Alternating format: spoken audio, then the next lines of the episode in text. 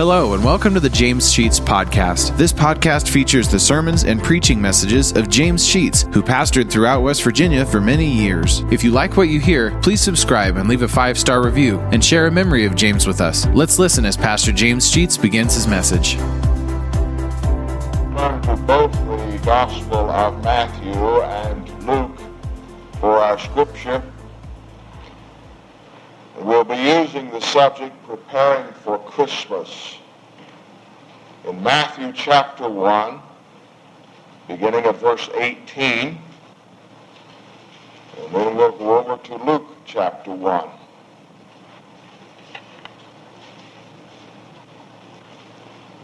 Matthew chapter 1, beginning at verse 18, reading through verse 25, the conclusion of the chapter. Now the birth of Jesus Christ was on this wise, when as his mother Mary was espoused to Joseph, before they came together, she was found with child of the Holy Ghost. And Joseph, her husband, being a just man and not willing to make her a public example, was minded to put her away privately. But while he thought on these things, behold, the angel of the Lord appeared unto him in a dream, saying, Joseph, thou son of David, fear not to take unto thee Mary thy wife, for that which is conceived in her is of the Holy Ghost. And she shall bring forth a son, and thou shalt call his name Jesus, for he shall save his people from their sins. Now all this was done that it might be fulfilled, which was spoken of the Lord by the prophet, saying, Behold, a virgin shall be with child, and shall bring forth a son, and they shall call his name Emmanuel, which being interpreted is God with us. Then Joseph, being raised from sleep, did as the angel of the Lord had bidden him, and took unto him his wife, and knew her not till she had brought forth her firstborn son, and he called his name Jesus. Then over to Luke chapter 1. Beginning at verse 26.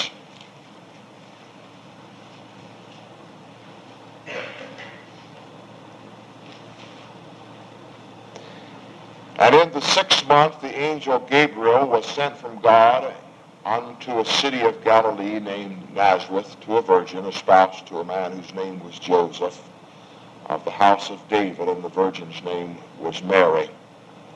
And the angel came in unto her and said, Hail, thou that art highly favored, the Lord is with thee, blessed art thou among women. And when she saw him, she was troubled at his saying, and cast in her mind what manner of salutation this should be. And the angel said unto her, Fear not, Mary, for thou hast found favor with God. And behold, thou shalt conceive in thy womb, and bring forth a son, and shalt call his name Jesus. He shall be great, and he shall be called the Son of the Highest. And the Lord God shall give unto him the throne of his father David. He shall reign over the house of Jacob forever, and of his kingdom there shall be no end. Then said Mary unto the angel, How shall this be, seeing I know not a man? The angel answered and said unto her, The Holy Ghost shall come upon thee, and the power of the Highest shall overshadow thee. Therefore also that holy thing which shall be born of thee shall be called the Son of God. And behold, thy cousin Elizabeth, she hath also conceived a son in her old age, and this is the 6th month with her who was called barren. For with God nothing shall be impossible. And Mary said, Behold, the handmaid of the Lord, be it unto me according to thy word. And the angel departed from her. Shall we unite together in prayer? Our Father, we are thankful for this season of the year and for the message that is brought to our hearts from the Christmas story. Reveal to us your will, your truth. Empower us to be a part of the Christmas season in a very special manner.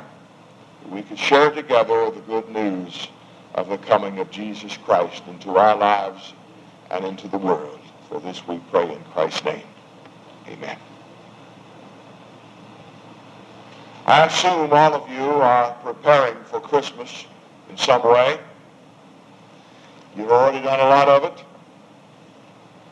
I had to decorate the Christmas tree yesterday as a part of the preparation. I tried to get out of that, but didn't succeed since there weren't any kids home to do it. I was pretty well instructed as to how it was to be accomplished and succeeded, I think, in fulfilling Cricket's wishes and getting the tree ready the way she thought it ought to be. And if I do say so myself, it looks pretty good. There are lots of other preparations that are taking place in all of our lives.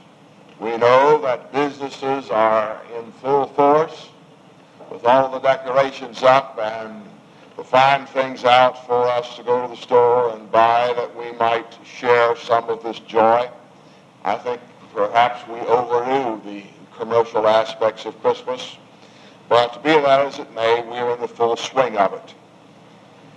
Our schools, no doubt, are making all the preparations that are necessary. Certainly our church is, and many churches. We have next Sunday night. We want all of you to come and bring someone with you. Let's have a good attendance as the BYF and others prepare for the story of Christmas as we celebrate together next Sunday night, this very special day. There will be churches putting on Christmas music and Christmas cantatas all across our land. And this is important and it's good. In the home, all these things are taking place that would remind us that we're going to attend a birthday party.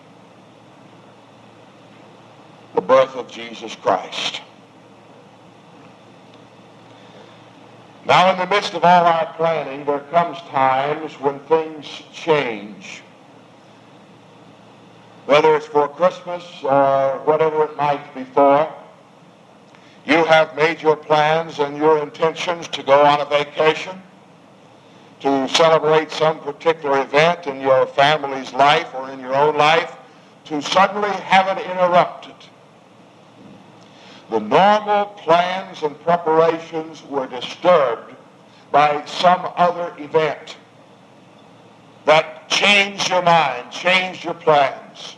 I always am afraid to answer the telephone on the day that I leave for vacation for fear that there's something going to take place that will change my plans.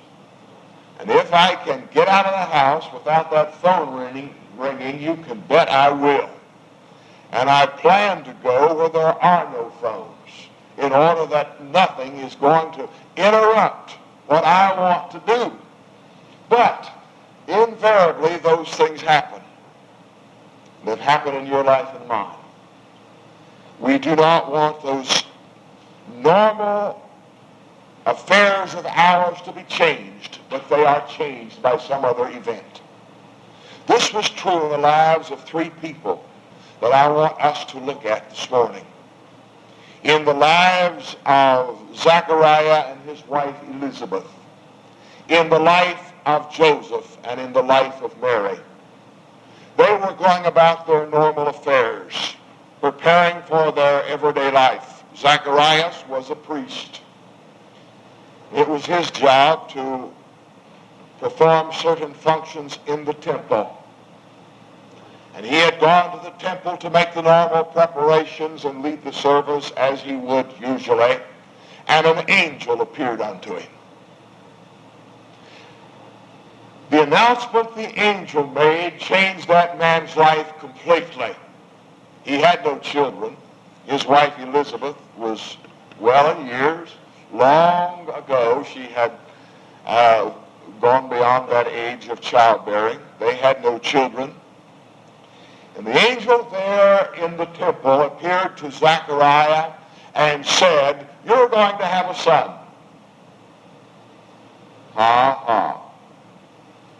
Who are you kidding? I'm an old man. My wife is old. I don't believe you. But it happened anyway. But because of his unbelief, you recall, the angel told him, "You will not speak until he is born." And until you have said, his name is John, there will be no word to come from your lips. And that was so, from that very moment.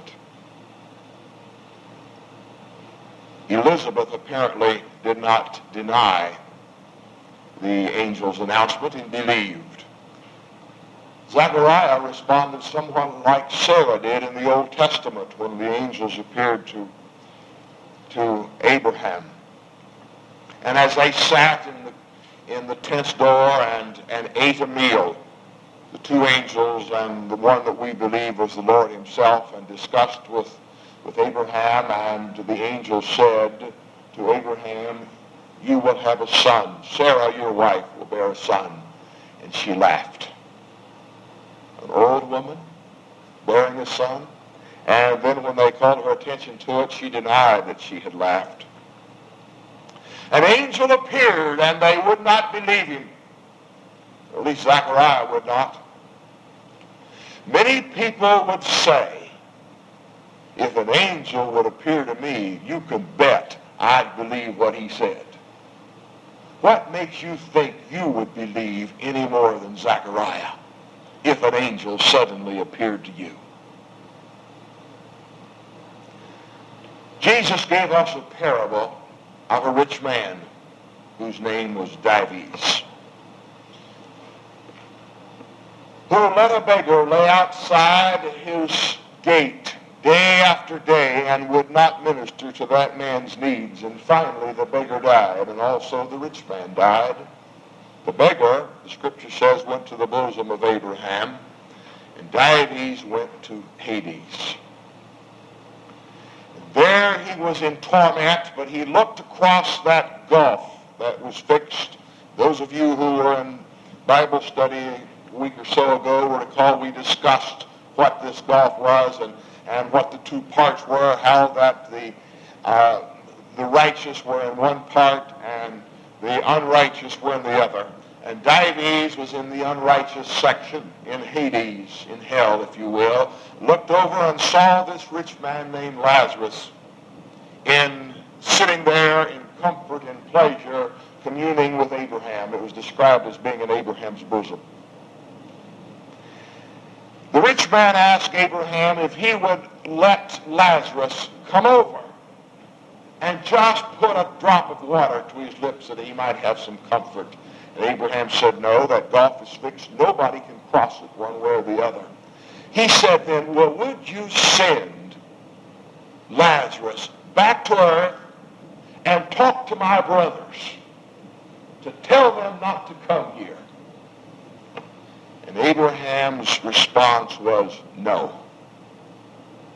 They have the prophets, and they wouldn't even believe if one arose from the grave.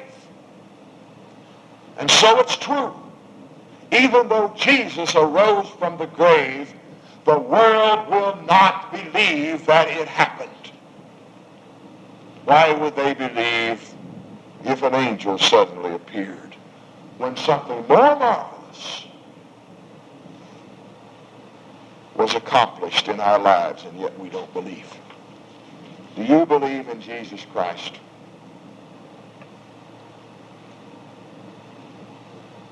Then you will believe from his birth to his resurrection. As a matter of fact, you will believe from his birth to his second coming. But you will not believe because an angel appeared to you. You will believe because the Holy Spirit communes with your heart. Zacharias would believe. Although he was to be the father of the forerunner of Jesus Christ, and as the scripture says, he was to be the forerunner, he was to point out Christ, he was to identify the Savior of the world, and his own father would not believe that that was his purpose. He was to make ready a people prepared for the Lord. That, folks, is our purpose. We are to make ready this community for the birth of Jesus Christ. We are to make ready our homes, to make ready our schools, to make ready our businesses, to make ready all of society to prepare for an event. The event is the birth of Christ. But let's look at the second person that we need to talk about. And that's the person of Mary. What do you know about her? The things that we know about Mary are very, very slim. Number one, we know that she had a cousin named Elizabeth. Do you know who her father was? Well, the Bible tells us who her father was. It was Eli. His name was Eli. Do you know how many brothers and sisters she had, or do we know that she had any? We only know that she had one sister because she was identified by name, and her name also was Mary. And that comes from the resurrection story. The time of the crucifixion and resurrection. The three women was Mary, the mother of Jesus, Mary, her sister, and Mary Magdalene, the three Marys. In those days, they happened to name their girls and even some of their boys by the same name. That's all we know about her. Except the Lord found her very honorable. The Lord found her to be favorable to him. She was not perfect. Not at all. And tonight, when I talk about the wise man, I'm going to talk a little more about Mary. And one of the things that we're going to discover is when the wise men came, they did not worship Mary, they worshiped the baby. We do not in our church give Mary a higher place than Jesus, the baby. But in some we do. But we do recognize that that which happened to Mary was to be a virgin birth. We cannot possibly believe that Jesus Christ is the Savior of the world unless we believe a few things. Number one, we must believe in the virgin birth. We must believe in the death of Jesus Christ on the cross. We must believe in his resurrection. We must believe in his ascension. And we must believe in his return. Those are the five basic principles of our belief that cannot be compromised, that cannot be excused, and cannot be put aside. Those are absolute necessities to believe in Christ at all. If you believe in one of them, you must believe in all of those. If you deny one of them, you have denied all of them. They are one and the same. From the virgin birth of Jesus Christ to his return on earth, some days yet in the future, are all Jesus Christ. Without any of them, we have none of them. He was virgin born. I will say more about that in a moment. The angel appeared to Mary like he did to Zechariah and announced to Mary that she would give birth to a son whom she would call Jesus. And her response was, I don't understand, for I'm not married. I have never had any relationship with a man.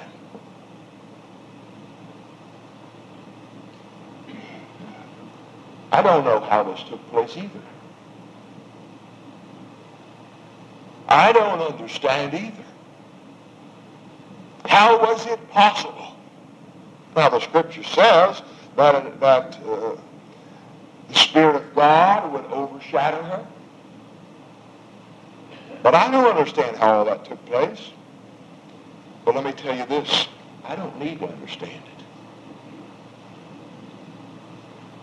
This is one of the fallacies that people have in saying, I've got to fully comprehend and understand the whole thing before I believe.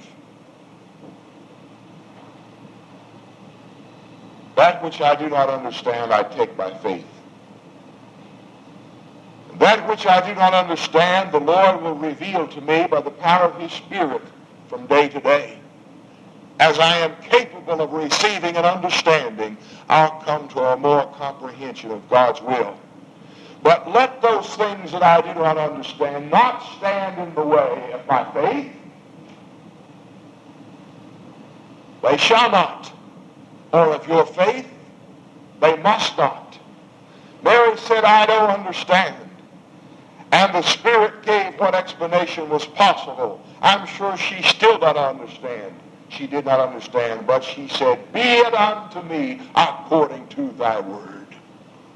I accept on faith that which I do not comprehend. But why the virgin birth? Was it necessary? Since John the Baptist was to be such a great individual, growing up in the fear of the Lord, could not he have become the Savior of the world? I think people who do not believe in the virgin birth do not understand why it was necessary.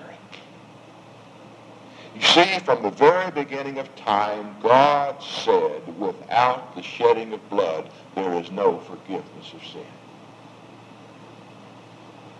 That's why from Adam on, there was required a blood sacrifice if a person's sins were to be forgiven. That law has never changed. God still yet today requires blood, a sacrifice of blood before sins can be forgiven. That is absolutely necessary. There has been no change in that law.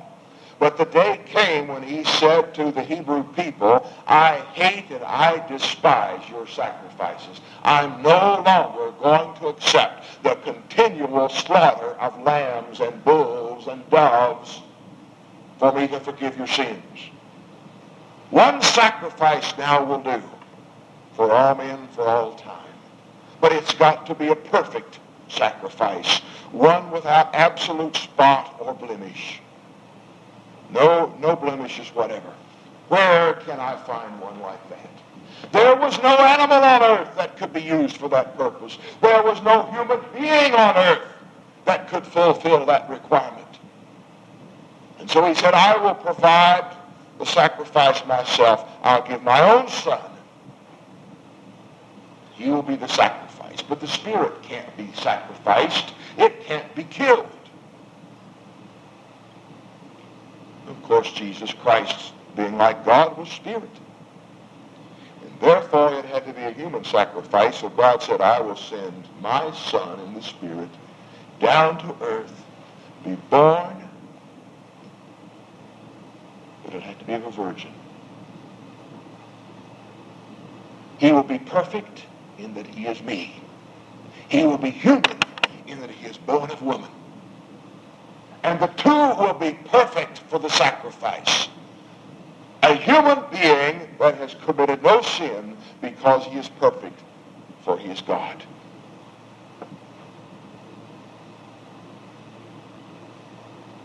This is the Savior that came, born of Mary. Now consider what this must have done to Mary. Humiliation. An unmarried mother. She could have been put to death. That was the law. And yet she said, behold the handmaid of the Lord, be it unto me according to thy word. Complete submission of her will to God. And that's what we need today. For you and me to completely submit our will to God. When we have done that, we are prepared for Christmas. Until we have done it, we lack in our preparation. All right, lastly, let's go to Joseph. Sometimes we forget Joseph in all this story. What do you know about him? We even know less about Joseph than we do about Mary. There's really only two things that we know about him. His father's name was Jacob, and he was a carpenter. And when you've said that, you've given his whole history according to Scripture. In those days, the families made the plans for the wedding. And the children usually had little to say about it. And so Mary and Joseph were engaged. Now you remember in those days, this was a formal engagement, and the engagement had to be broken by divorce if it were broken. If we had this kind of strict requirements upon engagement today, we'd have a lot more consideration for marriage given by young people. I can tell you that. You don't get in and out of engagements in the days of Mary and Joseph like we get in and out of them today. So the girl, if she gets mad at her fiancé, can just take off the ring and hand it back to him, and that's it. And he can ask for it back if he wants, and she probably won't give it back to him, but it's still, the engagement is broken. In that day, it was serious business. Here they were, engaged, which had to last a full year before they actually finalized their wedding and would live together. And during this period of time, this event takes place, and as soon as the announcement's made to Mary, she takes off and leaves home. Goes to see her cousin Elizabeth, and she's over there several months. And when she comes back home, it's quite obvious that she didn't leave home in the same way that she came back. She was wearing her maternity clothes. It was quite obvious that she was pregnant. And Joseph knew that the child was not his. He knew that. They had never been together. Now the scripture does not tell us what happened, but let me tell you probably what would have happened, what I think would have happened. I think Joseph asked her, "Hey, what's going on here? You're pregnant, Mary. And it's not mine. Whose is it? What have you been doing while you've been going?" Now listen to Mary's excuse. Would you buy this? "Well, Joseph, the Holy Ghost came upon me, and the child I'm bearing belongs to God." Would you buy that? I think had a normal girl would have come up with a much better excuse than that one. But you know, Joseph didn't throw that response away. He loved this girl very dearly. And if you will notice in the scripture there in Matthew, his concerns were not over what had happened to him. His concerns were for Mary. He had to divorce her now. There was no doubt about it. He had to let her go. But to do that was going to break his heart. But he was more concerned, what's it going to do to Mary? What's it going to do to her? If young people today had as much love for the other person as they have for themselves, they would have the same kind of concern when it comes to breaking up and divorce. Although these things happen, and we know they do all the time, if we had the kind of love in our heart for our partner that Joseph had in his heart for this woman Mary, there would be a lot of changes in the way we live and what we do. He was not concerned about what was going to happen to him and how he had lost face. He was concerned about what the community was going to say about Mary. And he knew that he could not publicly go down to the courthouse and divorce her in front of the whole community. He just couldn't do that. He also knew that he could have her put to death. He had the lawful right, but he couldn't do that. And so he was considering in his heart how that he would divorce her in a very private manner so that there would be as little disgrace upon Mary as possible. And when he was considering all of this, the angel appeared to him. And the angel said to Joseph, "Do not hesitate to go ahead and take her as your wife. Go ahead and finalize the wedding. The year was up. Take her as your wife." because that which she carries is indeed of the Holy Ghost, just like she told you.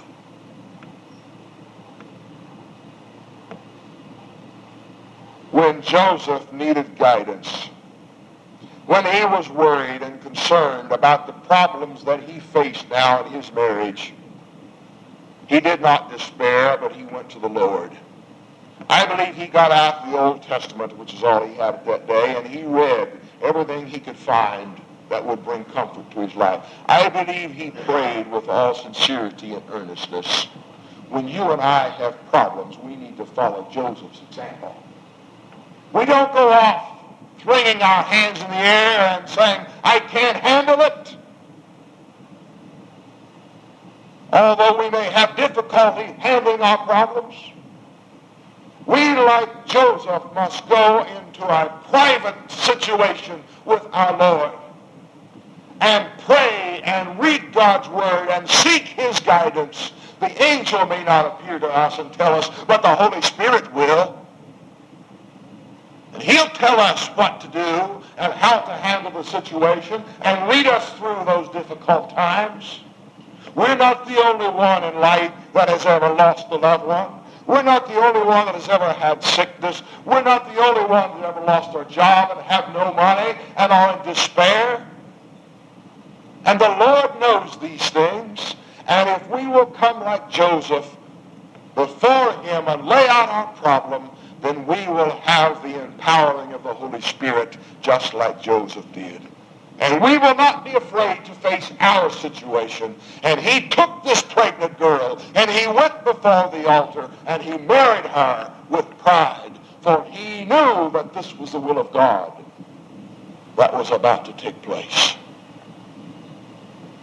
He refrained himself from any of his private favors until this child had been born, so that the scripture would be fulfilled, that Jesus was born of a virgin. For unto us a child is born, unto us a son is given, and the government will be upon his shoulders. And his name shall be called Wonderful Counselor, the Mighty God, the Everlasting Father. Thank you for listening to today's message. If you like what you hear, hit the subscribe button. You'll receive automatic notifications and downloads when a new message is added to the podcast. Also, please leave a 5-star review and take the opportunity to share stories, memories, and appreciation for James Sheets and how God used him to impact your life. If you'd like to know why and how this podcast got started, check out our first episode. Lastly, if you want to donate to help offset the cost of operating this podcast, you'll find a link to our PayPal account in the podcast description, and email us at james.sheets.podcast@gmail.com. Thank you for listening, and remember to trust in God for today and for all of your tomorrows.